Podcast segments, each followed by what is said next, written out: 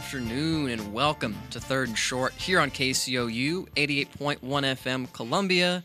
Happy finals week to all of our fellow Tigers out there. Third and Short is your one stop shop for NFL news and fantasy football analysis.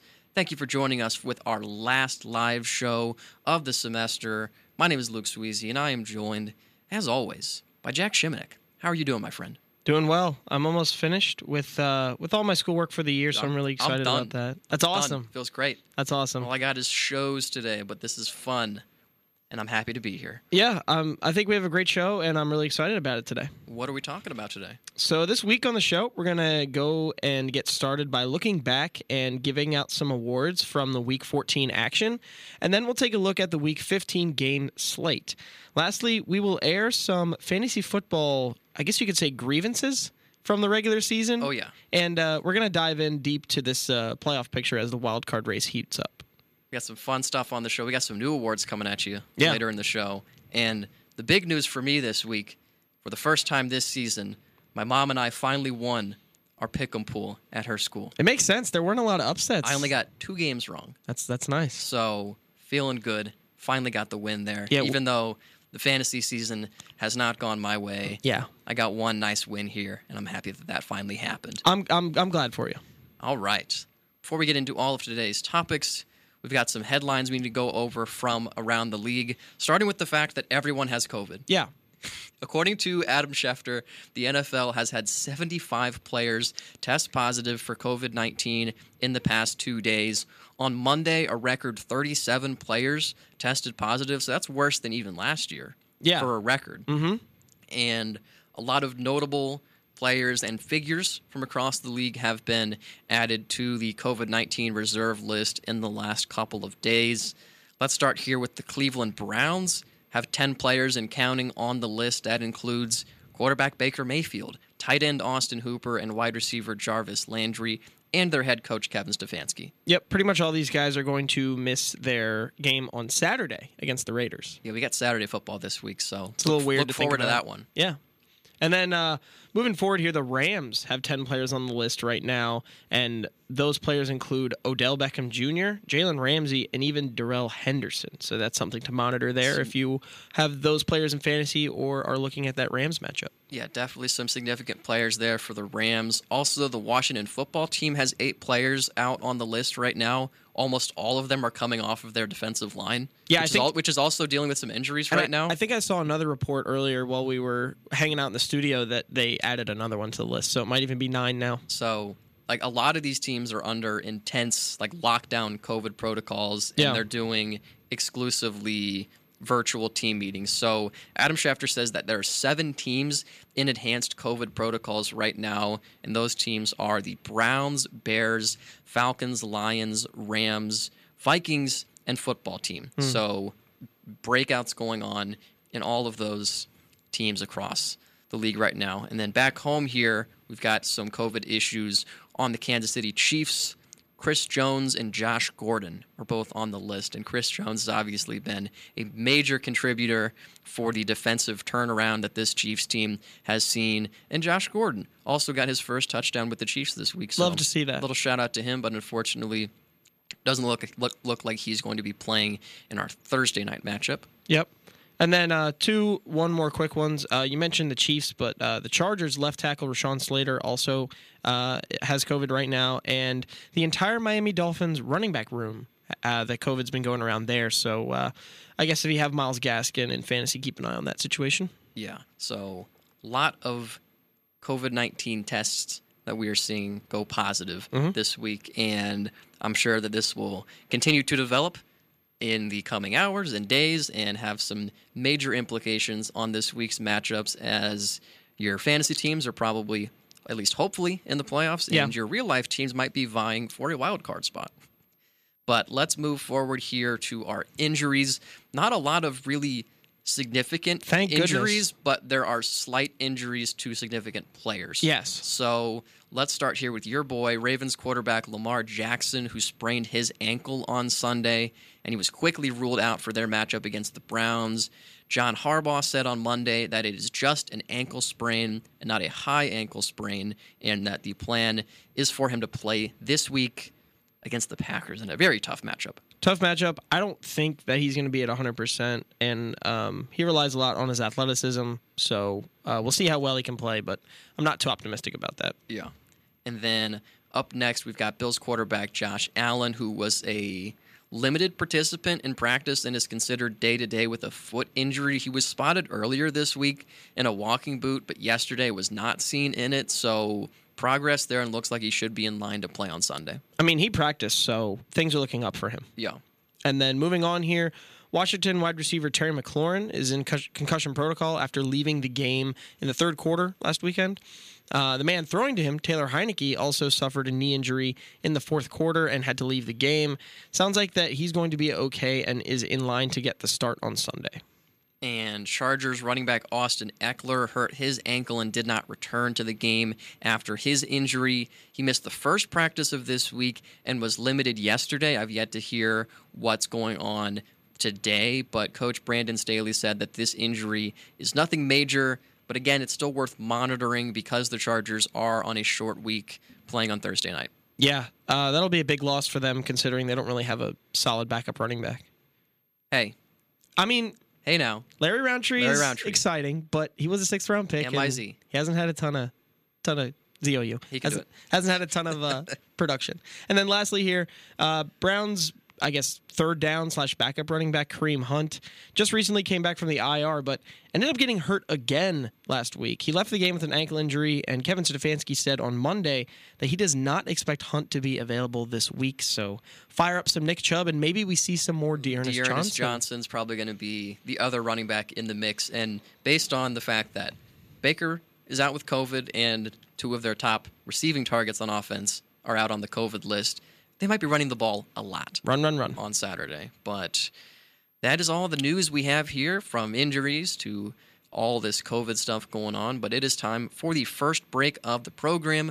When we come back, we will be giving out our Week 14 awards and recapping some of the big games from this last week. You're listening to Third and Short here on KCOU.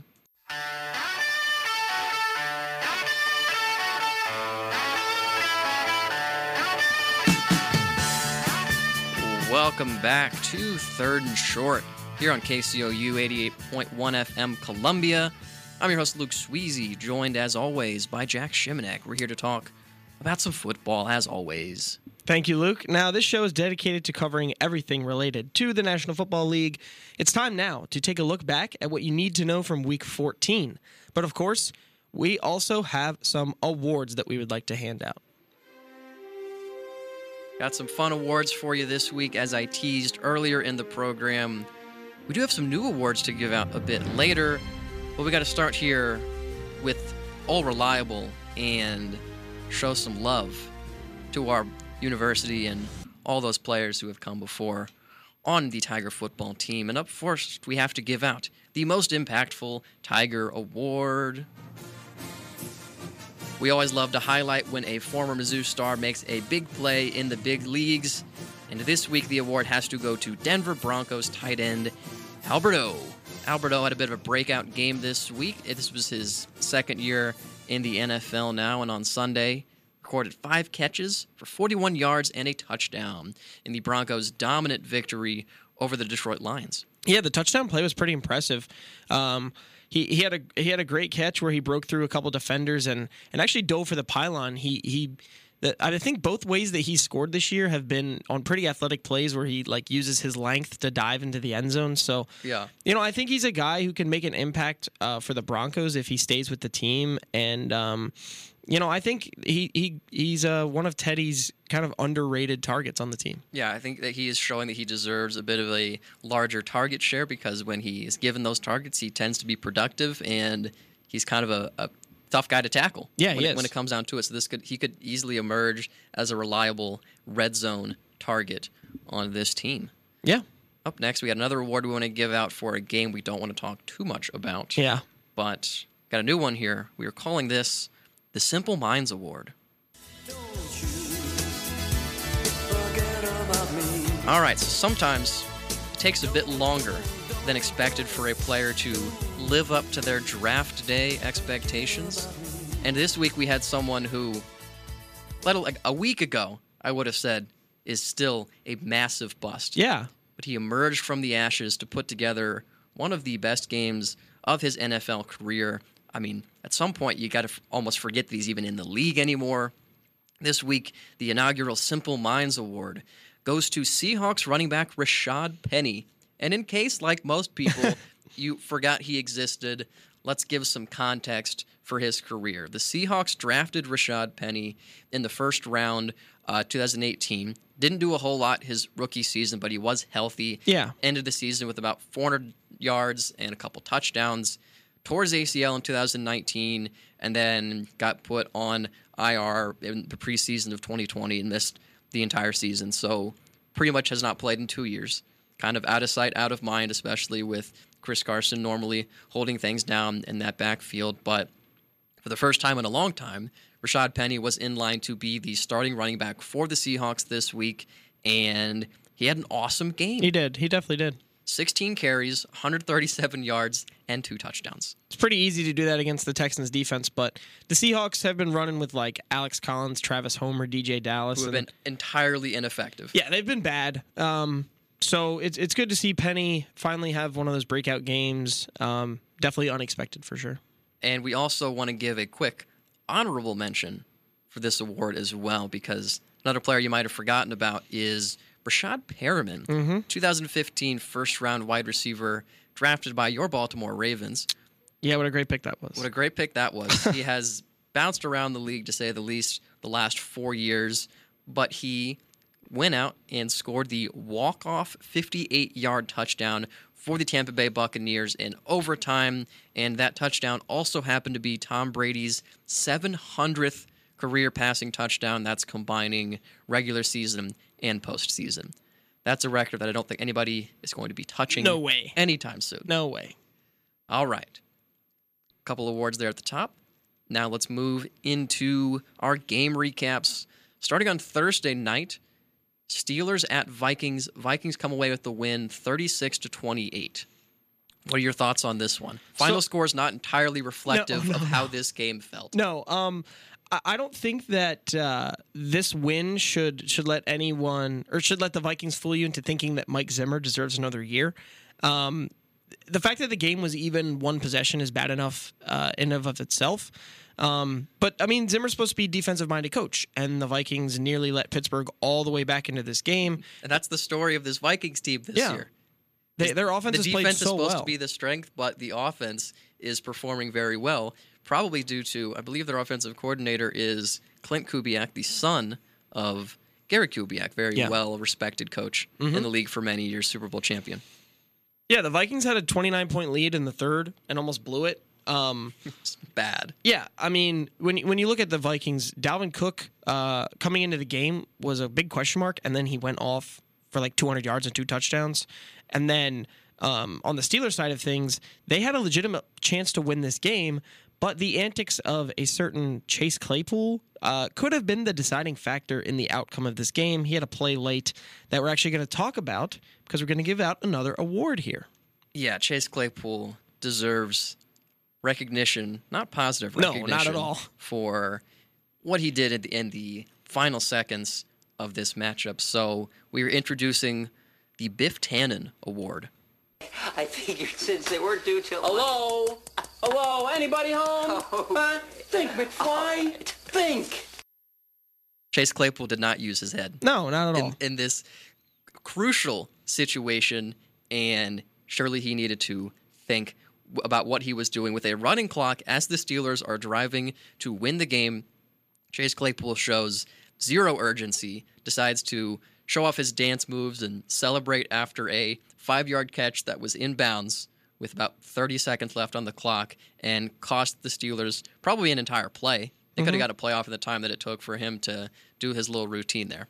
Yeah. Um, the one of the worst parts was that he um got mad at another teammate for like knocking the ball out of his hand instead of when he was trying to give it to the ref after he realized what a stupid mistake he made.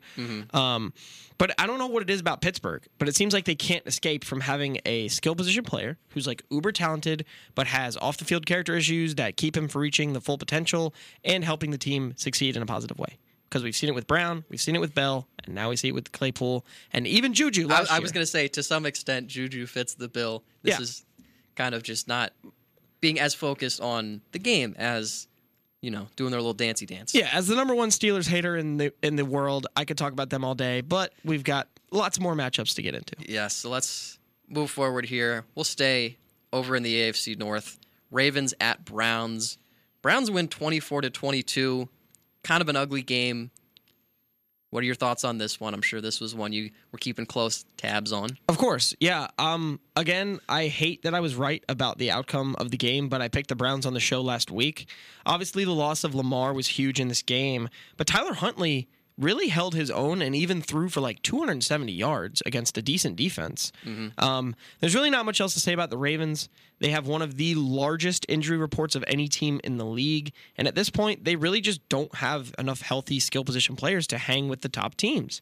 Um, the same could be said for Cleveland with the injuries to Baker Mayfield and the the whole Odell debacle. But Myles Garrett is playing insane. He looks like a front runner for DPOY. And um, even with Baker being bad, the Browns have not been able to run the ball, and um, that's that's going to be big for them if they So want that's to have. their that's their entire identity normally. yeah, they they they're a running team, and if they want to have any success in the postseason, if they get there, they need to figure out what's wrong and uh, be able to run the ball. Yeah, it, it's just been a weird, slightly disappointing Ravens season because things looked so well early on, and it looked like Even with all the draft, preseason draft injuries picks we were had. panning out, Yeah. and just everything is just slowed down to make this team not fun to watch anymore. The, the injuries are finally catching up. but I mean, they'll probably still creep into the playoffs here, but it's not gonna be too pretty. No, I don't think so. But I, I- also, this Browns team is not that good. No, it's not. I think that I'm not worried about them. All right, we talked about your team. Now let's talk about my team. The Raiders technically played a football game I guess you could say at they did. Arrowhead Stadium Yeah. against the Chiefs, and the Chiefs absolutely annihilated them, forty-eight to nine. This is the worst loss in the history of the uh, Raiders Chiefs rivalry. This one was over from the very first snap. Yeah, that that uh that fumble six, I guess you could call it, Yeah, by Mike Hughes. quickly. Also, shout out to Mike Hughes. He is just been announced as the AFC Defensive Player of the Week. Oh, nice. Played his heart out in the absence of L'Jarius Sneed. Uh, went out, forced two fumbles, and returned that one for 23 yards and a touchdown. Yeah, I mean, whew, uh, the rest of the NFL needs to seriously look for Kansas City right now. This is the type of team that they had when they won the Super Bowl two years ago. The defense is finally healthy, much improved, and they're still winning games without having Patrick Mahomes be super elite. Um, it's weird though; his games have been super top heavy this season. Like when he plays well, he plays so well, and when he doesn't play well, he plays pretty bad. Both, both of his best games came against the Raiders. Right? I mean, we we destroyed them twice this year now. So Yeah.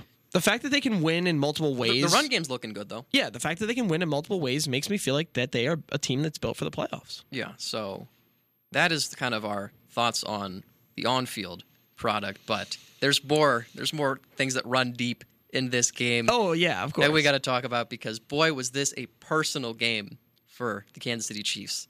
The Raiders weren't thinking too much and decided they were going to go out and have they their pregame meeting in the middle of the field on our logo, dancing around, and that's just a bad look. And as Patrick Mahomes said in his post-game press conference, you don't want people coming into your stadium and trying to disrespect things that you've built. So that that fired some people up, I think, in the locker room Yep. beforehand. And also, the last time the Raiders were at Arrowhead, they beat us and they took that victory lap in their team bus around the stadium, which I know people have been annoyed about for a year now. Yeah. And once our Mortal Kombat style fatality was completed against the Raiders in this one, the Chiefs played the wheels on the bus go round and round on the loudspeakers at Arrowhead as this just pathetic Raiders team walked off the field in shame. Yeah. So I, I know how you feel about the whole uh, logo stuff. I mean, the Ravens Titans rivalry that was sparked a little bit by some Titans antics on the Ravens logo Yeah. last year. So uh, teams take that thing. Teams take that stuff Hey. personally. It always feels better when you can win like that. it's about respect. It's about respect. Absolutely. So, big win there. not a not that much to talk about. No, not really. Not even remotely close. It was like 35 to 3 But- before half. boy, does it feel good to Yeah. just dominate the Raiders like that. My least favorite team in the entire league. Chiefs looking good. All right, let's go on to another big matchup here. Went all the way to overtime. Yeah. Bills at Buccaneers. Bucks win 33 to 27. Yeah, this game surely lived up to the hype, and I'm really glad that it did. Uh, I told I told everybody there's going to be a lot of points scored, and that was true. Um, Buccaneers popped out to a really early lead, and um, I, I thought the game was over. I mean, the lack of playmakers in uh, the Buccaneers secondary actually allowed the Bills passing attack to get back into the game. Um, Because and it's good. The Bills get down, and normally all they do is throw the ball. So I guess you know nothing changes if they're losing by 21. They're still gonna like they're they're used to throwing the ball 50, 60 times a game. They didn't run the ball in the first half, No, they had like five rushing attempts. and they were all Josh Allen. Right. Um, the, the Bills were close to sneaking out a win, but again, as we mentioned, Breshad Perriman was the dude who stepped up and scored a giant game-winning touchdown to put the Bucks to ten wins on the year. the, the Bills are totally flying under the radar for a team that has kind of been collapsing. Yeah, they They're seven and six now. we were very high on them. They're- they were like an AFC Super Bowl contender. Yeah, people were projecting them to be like a one or two seed, Mm-hmm. and they are in that bunch of middling AFC wildcard teams with six and six or seven wins. Right, they're not even the top of their They've, division. they've fallen all the way back down there, which Yeah. is surprising. But like we've been talking about for a few weeks now on the show, they're a very one-dimensional offense, they are. and if you can attack them the way that they're asking to be attacked, then you're going to win the game. Yeah. One interesting note from this game, um, as we kind of think about end of the season awards and how Tom Brady is like kind of the front runner right now, his average depth of uh, pass in this game was four yards, That's strange. like really short, Yeah. and they were still able to win. That just shows you how talented this Buccaneers team is. I mean, they're loaded in, in, all, in all places, pretty Yeah. much. Even without Antonio Brown, the receiving corps is still great. Yeah, a lot of talent there and looking like a legit threat once again. Let's get one more game in here. Um, Rams at Cardinals, Monday Night Football, big NFC West matchup. Rams win this one 30 to 23. I know you and I can be proud of this one because we both picked the upset on the we show both, last we week. both called it, even though that it was very lopsided the first time they came around. We said that this is the week where the Rams need a win, Yeah, are trending upwards, Yep. going to go into their building and do it. It was a huge spot for them. I mean, um, I honestly think the outcome was good for both teams. The Rams needed a win to keep pace in the AFC West and prove that they're still a top contender. Yeah. And the Cardinals kind of needed this loss to humble themselves and remind, I guess, their entire team that they still have to work on things in order to be a legit playoff team because they're not perfect. No. Um, they they've won some some easy games this year, even without Kyler Murray and DeAndre Hopkins, and and I think those guys were truly tested in this matchup, and and it it, it kind of showed as as the offense didn't struggle, but wasn't as um, potent as we have come to expect. Yeah, Cardinals are still obviously a great team, looking good. Future looks bright, and I'm just I'm glad to see the Rams get out of that slump that they were falling into. Everything is seeming to fix itself. The game started and ended with an Aaron Donald sack, Yeah, and Stafford throwing three touchdowns. We're just we're just getting these Odell Beckham Jr. or Van Jefferson bombs, every week right now. bombs every week. That offense is fun to watch again, and Stafford's playing well. So good news all around there. Yeah, hopefully all these all these COVID cases don't wreck all that. yeah, that's obviously something that's concerning, but They'll bounce back. they will bounce back. All right, it is time for another break here on the show. When we come back, we'll be kicking off our Week 15 preview. Uh, you're listening to Third and Short here on KCOU.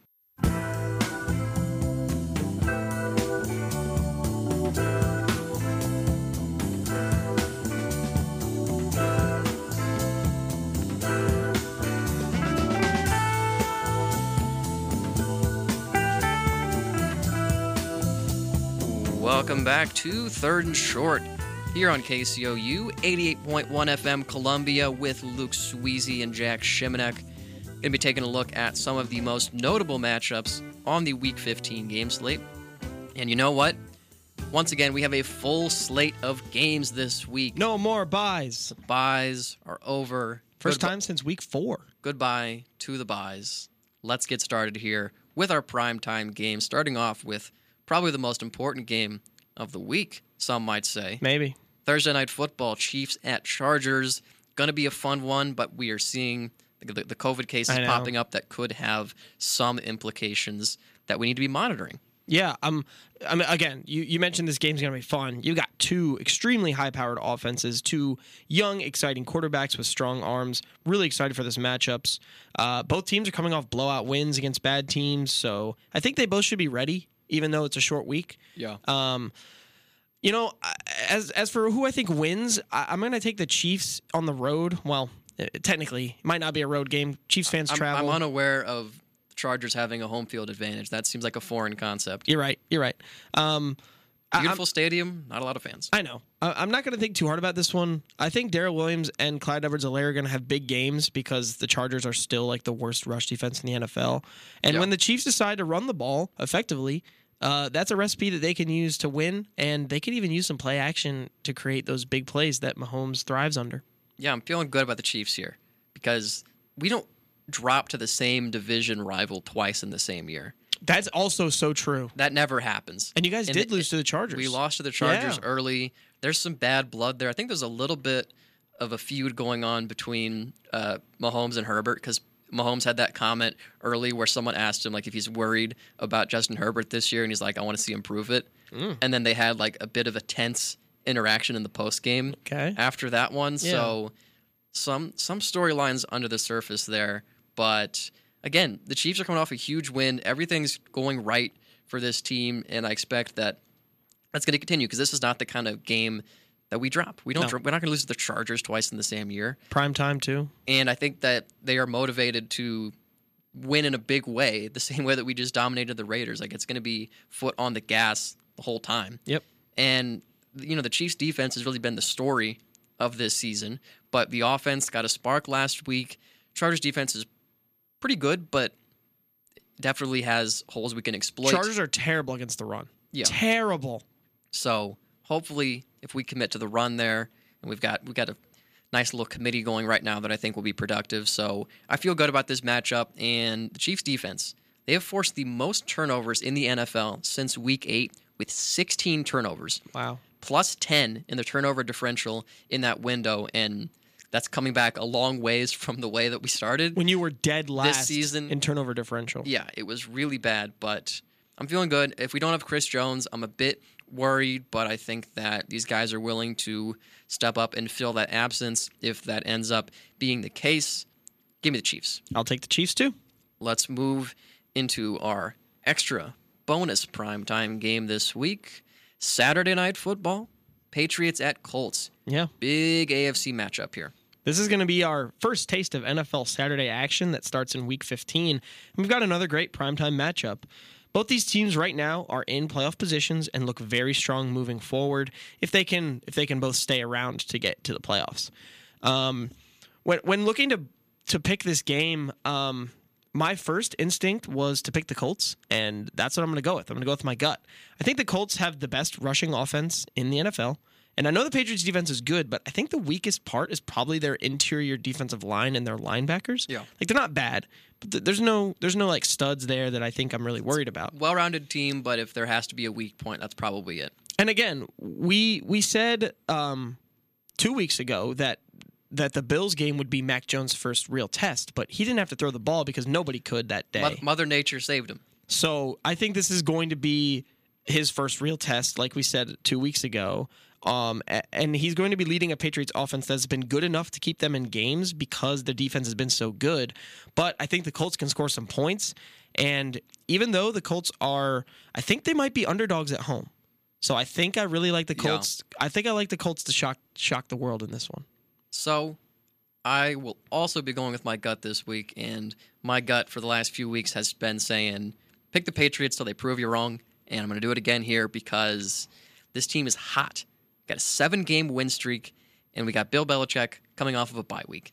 Yeah, So that's scary. um, Both these um, teams are coming off bye, right. yes. Yeah, So, interesting scenario here. I think the Patriots can probably lean on the run against a average Colts run defense that ranks 16th in the league right now. It's going to be close, but I think that the Colts are more likely to slip up. yeah, I think you're right. And I think I think if the Colts have some turnovers, the Patriots are going to capitalize. Yeah.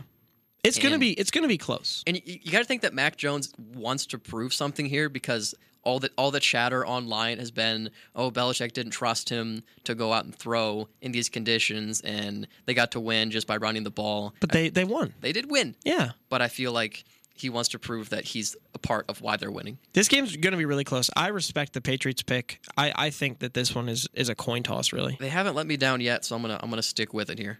All right. All right, let's keep moving here on Sunday night football. We've got the Saints at Buccaneers. These two teams are always weird when they play each I other, know. regardless of It's how so good they are. Because the Saints got them twice last year, so And know. again this year. yeah, it's weird. Didn't they win? I, don't, I don't remember. I don't either. I'll look it up. We'll look at that. Um, I'll, I'll go for a second Yeah. while you look at that. Uh, four or five weeks ago, this game would have been a lot more exciting than it is right now. Um, I know that you did mention that these two teams are weird against each other, but I'm not anticipating this game to be particularly close. Uh, and there's a couple of reasons. The first and most obvious is that Taysom Hill and Alvin Kamara are going to have some serious trouble running the ball against what I would argue is the best front seven in football. Uh, the Saints have been able to do almost nothing through the air in the past couple games, and I think that's really going to hurt them because they'll probably be down early in this one. The Saints defense has also regressed in the past couple weeks, and I and they're going up against one of the hottest offenses in the NFL that Yeah. can beat you in multiple ways. Add on to the fact that this game's in Tampa Bay, tough to bet against Tom Brady at home. I think that this is a recipe for a pretty lopsided victory for the Bucks. And to chime back in here, some added motivation for Tom Brady might be that the Saints did in fact beat the Buccaneers earlier this year on Halloween, 36 to 27. Wow. But th- this Saints team is just so weird and inconsistent and kind of sloppy. Yeah. So That defense might have Brady's number though. If they can pull off another, if they can get another bad Brady game, Mm-hmm. I mean, you might have to look at the Saints as like a team that just knows how to beat him for some reason. That's true, but the, the Saints' advantage on offense is usually their ground game. But Bucks' run defense has been a brick wall all year, and nobody, even the best running backs in the league, haven't been able to be very productive against them. So Yeah. if they can neutralize that, and the Bucks keep playing the way they've been playing, they got to win this one, right? I think I think that the Buccaneers will win Yeah. big. All right, let's go to Monday Night Football now. We're both taking the Bucks on Sunday night. Yeah. Um, not a very, terribly interesting matchup on Monday. Vikings at Bears, NFC North primetime action. Bears were kind of interesting uh, against the Packers. Last week they showed a bit more life than we're used to seeing, but that was kind of some fluky big plays that we're not going to have to count on going forward. Yeah. But Vikings are a better team. Yeah, it's exciting that the Bears are getting big plays, but 14 of their points came on a 97 yard uh, kick return. I don't remember if it was a punt or kickoff, but it was a return touchdown. And then another one by Jakeem Grant, who ran for like a 71 yard touchdown on like a like a jet sweep sort of touch pass thing. So you can't really count on those big plays hitting a ton, but the fact that they're getting them is is good. Yeah. Um, the only real argument that exists for the Bears winning this game, in my opinion, is that the Vikings have been in, in, inconsistent enough this year to where they won last week. So it might be totally illegal for them to win two games in a row. But I still think they're I mean, going to that's the philosophy I took last week. And I know, and I, and, I, and I hit on that pick. So It worked. Ugh, I don't I'm, know. I'm going to pick the Vikings. yeah, I'm not let's to. take the Vikings here. I'm not thinking too hard about it because they're just better and their offense has been playing so well. I mean, Justin Jefferson is elite and Kirk Cousins is having a good season. So I'm going to ride with the Vikings. I'm with you. All right, let's get two more games in here real quick. Up first, Packers at Ravens. Packer, I, th- I think the Packers are going to roll in this one I totally agree. Uh, Lamar may play, may not play. Either way, probably won't matter. because if he plays but is limited in his mobility, it's not. he's not a good enough passer to yeah, just sit back he, there and he can't make up for that with his arm. Yeah, he's not a good enough passer to sit back there and dice up a defense that's like top five in the league right now. Mm-hmm. Um, I mean, the Packers' defense has been good, like I said. Um, we haven't been able to move the ball against mediocre to bad defenses. So I don't anticipate the Ravens having much success. We're also super injured on the defensive end. We have no one in the secondary. So I, I think Davante Adams is going to catch like 15 passes. He's going to be open every play. He's, he's going to be wide open on every play. Probably. I- And you I- know, Rodgers is continuing his MVP level play from last season, so there's no reasons to doubt the Packers offense right no, now. No, not at all. And they're they're they've got two great running backs in the backfield. Yeah. So they'll be able to move the ball Can however they want. And I don't think this game's going to be close. The Ravens, I don't know what it is, but we we play good teams close. But in terms of just not having enough talent at this point, I I don't think we're going to be able to hang Yeah. with them. it's messy. Yeah. Both taking the Packers here. Let's get one last game in here real quick between two teams that people might not care that much about, but it does have significant playoff implications. The Washington football team at the Philadelphia Eagles. Doesn't sound that exciting on paper, but it matters. We got to talk about it. Eagles coming off a bye now, and their their key trio on offense should be healthy. We should. I, it looks like Jalen Hurts will be back this week. Oh, he should be. yeah, you have Miles Sanders coming off of that the best game of his career Yeah. right before the bye. Devonta Smith's been playing really well, and like we mentioned at the top of the show, there's a lot of COVID issues on Washington, especially in that D line and the Which Eag- is like the anchor to their defense. yeah, and the Eagles' rushing offense, whether it be through one player or a committee, has been dominant all season. So it is shaping up really nicely for the Eagles to go and get a win that could steal them a wild card spot. Right. Um, I, I actually like the Eagles to win this game. Um, I I mean, when you look at all the COVID stuff, and um, even even if Jalen Hurts doesn't play, Minshew's capable backup, That's right. and uh, the football team has been terrible against the pass all season. So I I, would think, not be upset if we got another week of Gardner. No, me neither. I mean, he's exciting. Um, I think that if the Eagles win this, it makes the NFC East or at least the wild card race really interesting. Mm-hmm. So I'm just hoping for for a good game because I'll probably end up watching a little bit of this one. Yeah, I mean, this is going to be one to keep an eye on. Yeah. I'm taking the Eagles as well, even though whenever I put the, any faith in this team, they tend to let me down. Mm-hmm. But the matchup is too juicy right now. And I like the fact to, they're to coming not off a go bye. with the Eagles. Yeah, They should be healthy and, and ready to go. I'm with you. All right, it is time for the last break of the show. When we come back, we're going to be doing a bit of a fantasy football wrap up on the regular season and doing a deep dive on the wild card race because things are heating up right now and it's getting interesting. We'll be right back. You're listening to Third and Short here on KCOU.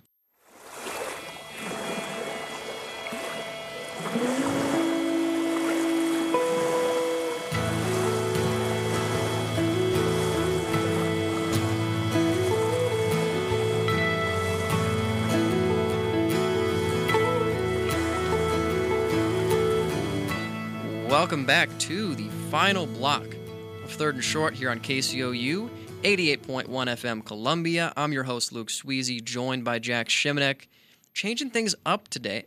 Instead of going through listener questions, we are going to dive into the wild card race here in our last block and then look back at the fantasy football regular season that was.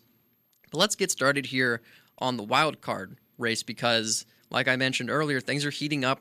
We've got a lot of really close records fighting for these spots, mm-hmm. and only four games left in the season, so we can get a pretty good idea of how we think things are going to play out. And we did have some changes in the standings, so we will start in the AFC, where our current wild card teams are the Chargers, Bills, and like we've been saying, the Colts are now in Yeah. at seven and six. They and the Bengals fall out there at the tiebreaker. So the current teams in the hunt, all at seven and six, are the Browns, Bengals, and Broncos. Wow. So look, close. so looking at this, a lot of seven and six teams. I know. Who do we think stays in? All right. So hmm, Colts, I think, stay in. So Colts, they're seven and six. Their remaining games this season, we have the Patriots this week, Cardinals, Raiders, and Jaguars. I think the Raiders and Jaguars are guaranteed wins. Yeah. for the Colts, especially if like a playoff spot's on the line, and probably drop to the Cardinals, and I think they'll drop to the Patriots too. But there's a chance they win that game. I have confidence in the Colts to beat almost anybody right now. Yeah, Um, I, I also really want them to get in. So I'm they can win three games in this stretch. Yeah. Um, a team that I think will get in because their remaining schedule is pretty easy is the Bills. Like they could easily go three of four. Yeah, So, so they've got the Bills have the Panthers, Patriots, Falcons, and Jets left. Easily win three. They might win four yeah. if it's if it's fair playing conditions in that Patriots matchup. They might be able to win that one. Yeah, so um, and I think the Bengals will fall out because they have a pretty tough schedule. But in terms of of the three teams that I think will make it, there's a pretty good shot that we already have the three teams in that are going to go. So the the Chargers, the Colts, the Bills. Um, the Chargers would have to really collapse to to lose out on a spot. Um, and I don't I don't have much confidence in the Browns, Bengals, or Broncos moving forward. So I'm actually going to keep the three teams that are in right now: Chargers, Colts, and Bills to to finish out with those wild card spots. I'm with you. i have been saying that I thought the Bengals would fall and the Colts would get in. That finally happened this week. Yep. And I, I don't I don't think they're going to let go of that playoff spot. And the remaining season schedule for the Colts and Bills is pretty light, whereas the remaining season schedule for our other seven and six teams it's a lot tougher. Mm-hmm. I mean, the Broncos don't have a terrible schedule. Bengals, Raiders, Chargers, they could win. But they're divisional games. You never know with yeah, those. but they, like they could pro- they could maybe win three there. But I think that the other teams have an easier path. Browns have a pretty tough schedule here at the end. They, they still have the Packers and Steelers on the schedule. So I, let's say we think those last three AFC wildcard teams are going to hold the way they are right now, even though there's just a lot of seven and six teams. Yeah, it's tough. It's tough to predict, but uh, I'm okay with going with that. And then let's move over into the NFC now. Not as much movement here. The current teams are the Rams at nine and four, who are a great football team and are at this point, I think, a clear lock as a wild card team Yeah. because the next team would be the 49ers at 7 and 6. Rams got a pretty significant hold on that first wild card spot. Niners again, 7 and 6, remaining season schedule Falcons, Titans, Texans, Rams. I think two guaranteed wins could probably peel off another one. Yeah, the Titans Rams games they might be tough. Yeah. They already beat the Rams though, so who knows? And they, they tend to beat the Rams too. Yeah, they own which the is weird, even if they're not as good of a team. And here's where it gets interesting as we fall into that third wild card spot. A bunch of six and seven teams. Mm-hmm. Currently, the one that's in is the Washington football team, but the other four in the hunt that are with a tied record Vikings, Eagles, Falcons, and Saints. Okay, two teams that are not getting in. Falcons. There's no way the Falcons are getting in. They just can't. And just the law of averages. They have like the worst points differential in the entire league, and Yeah. somehow they're six and seven because the Atlanta Falcons never make any sense. Mhm. And then the Vikings just have too tough of a remaining schedule to. I mean, the I think the most games that they could win is two more, which would put them at eight wins. And even then, they could drop a weird one to the Bears because they have the Bears twice in these next four weeks. Um, so I think really we're, what we're looking at is the Rams are in, the 49ers are in.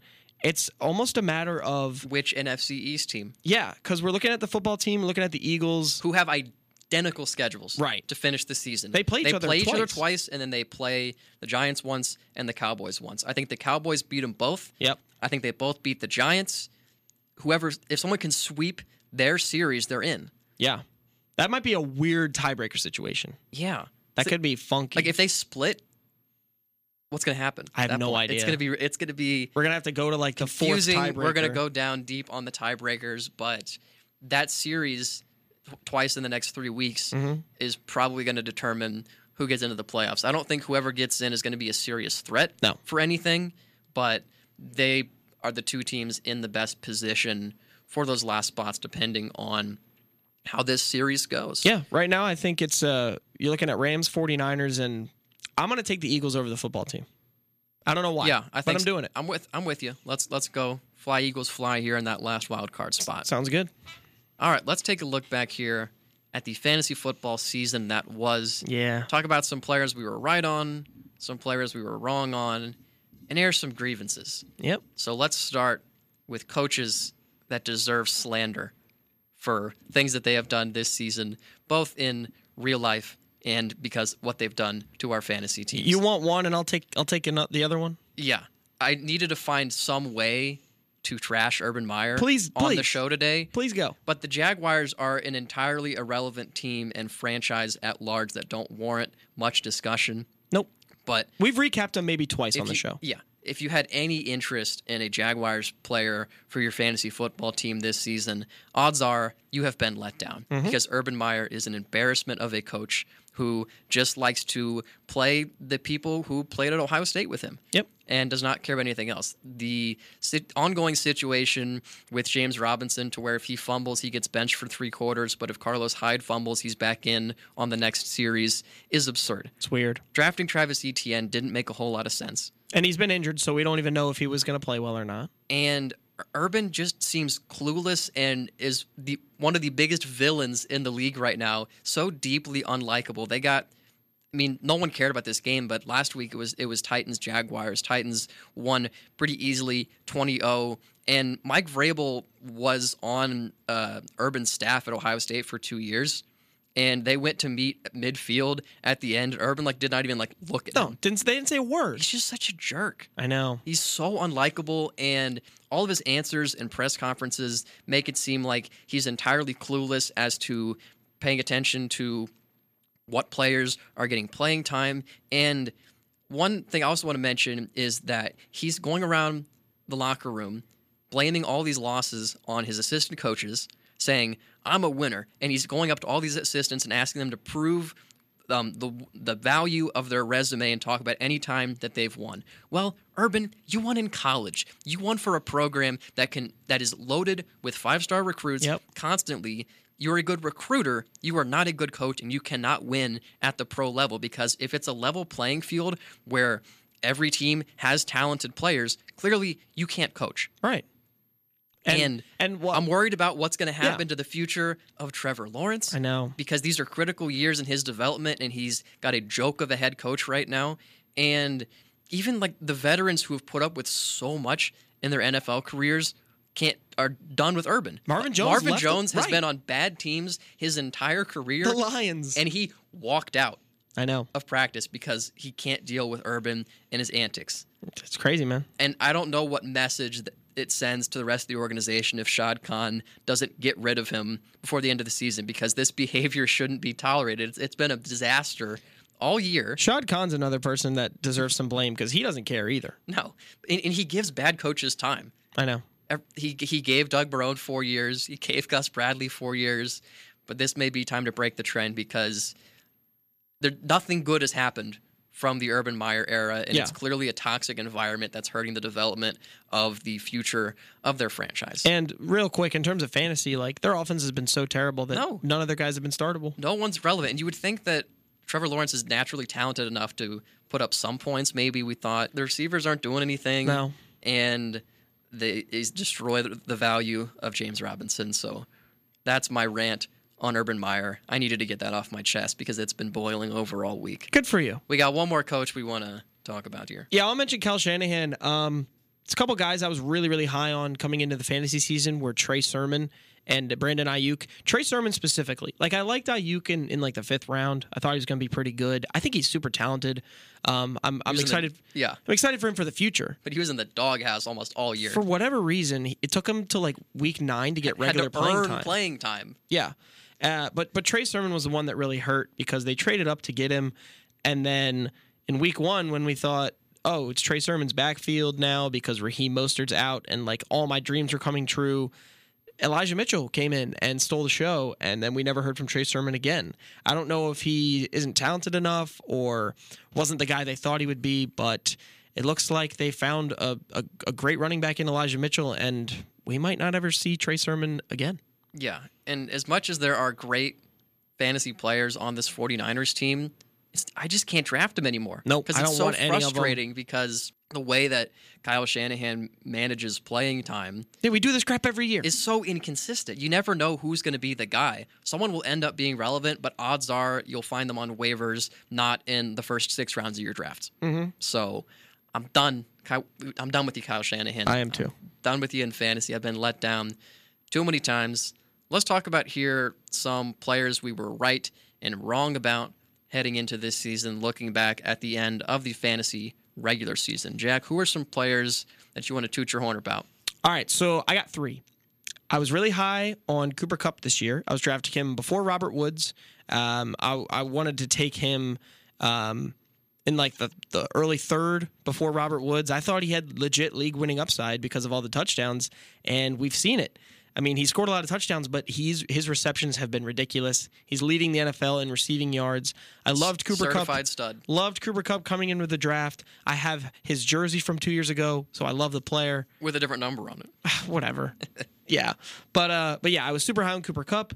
Um, another one here, Joe Mixon was a guy that I know a lot of my league mates were completely off the draft board. including yours truly, because I got burned last year. Joe Mixon was completely off a lot of my league mates' draft boards, and I knew that he would be sitting there for me at the 301, and I drafted him with confidence this year And we let you have him. we had no Gio Bernard, and Joe Mixon has been really, really good. A lot of volume. I've loved having him on my team. And then the last guy, Jalen Hurts.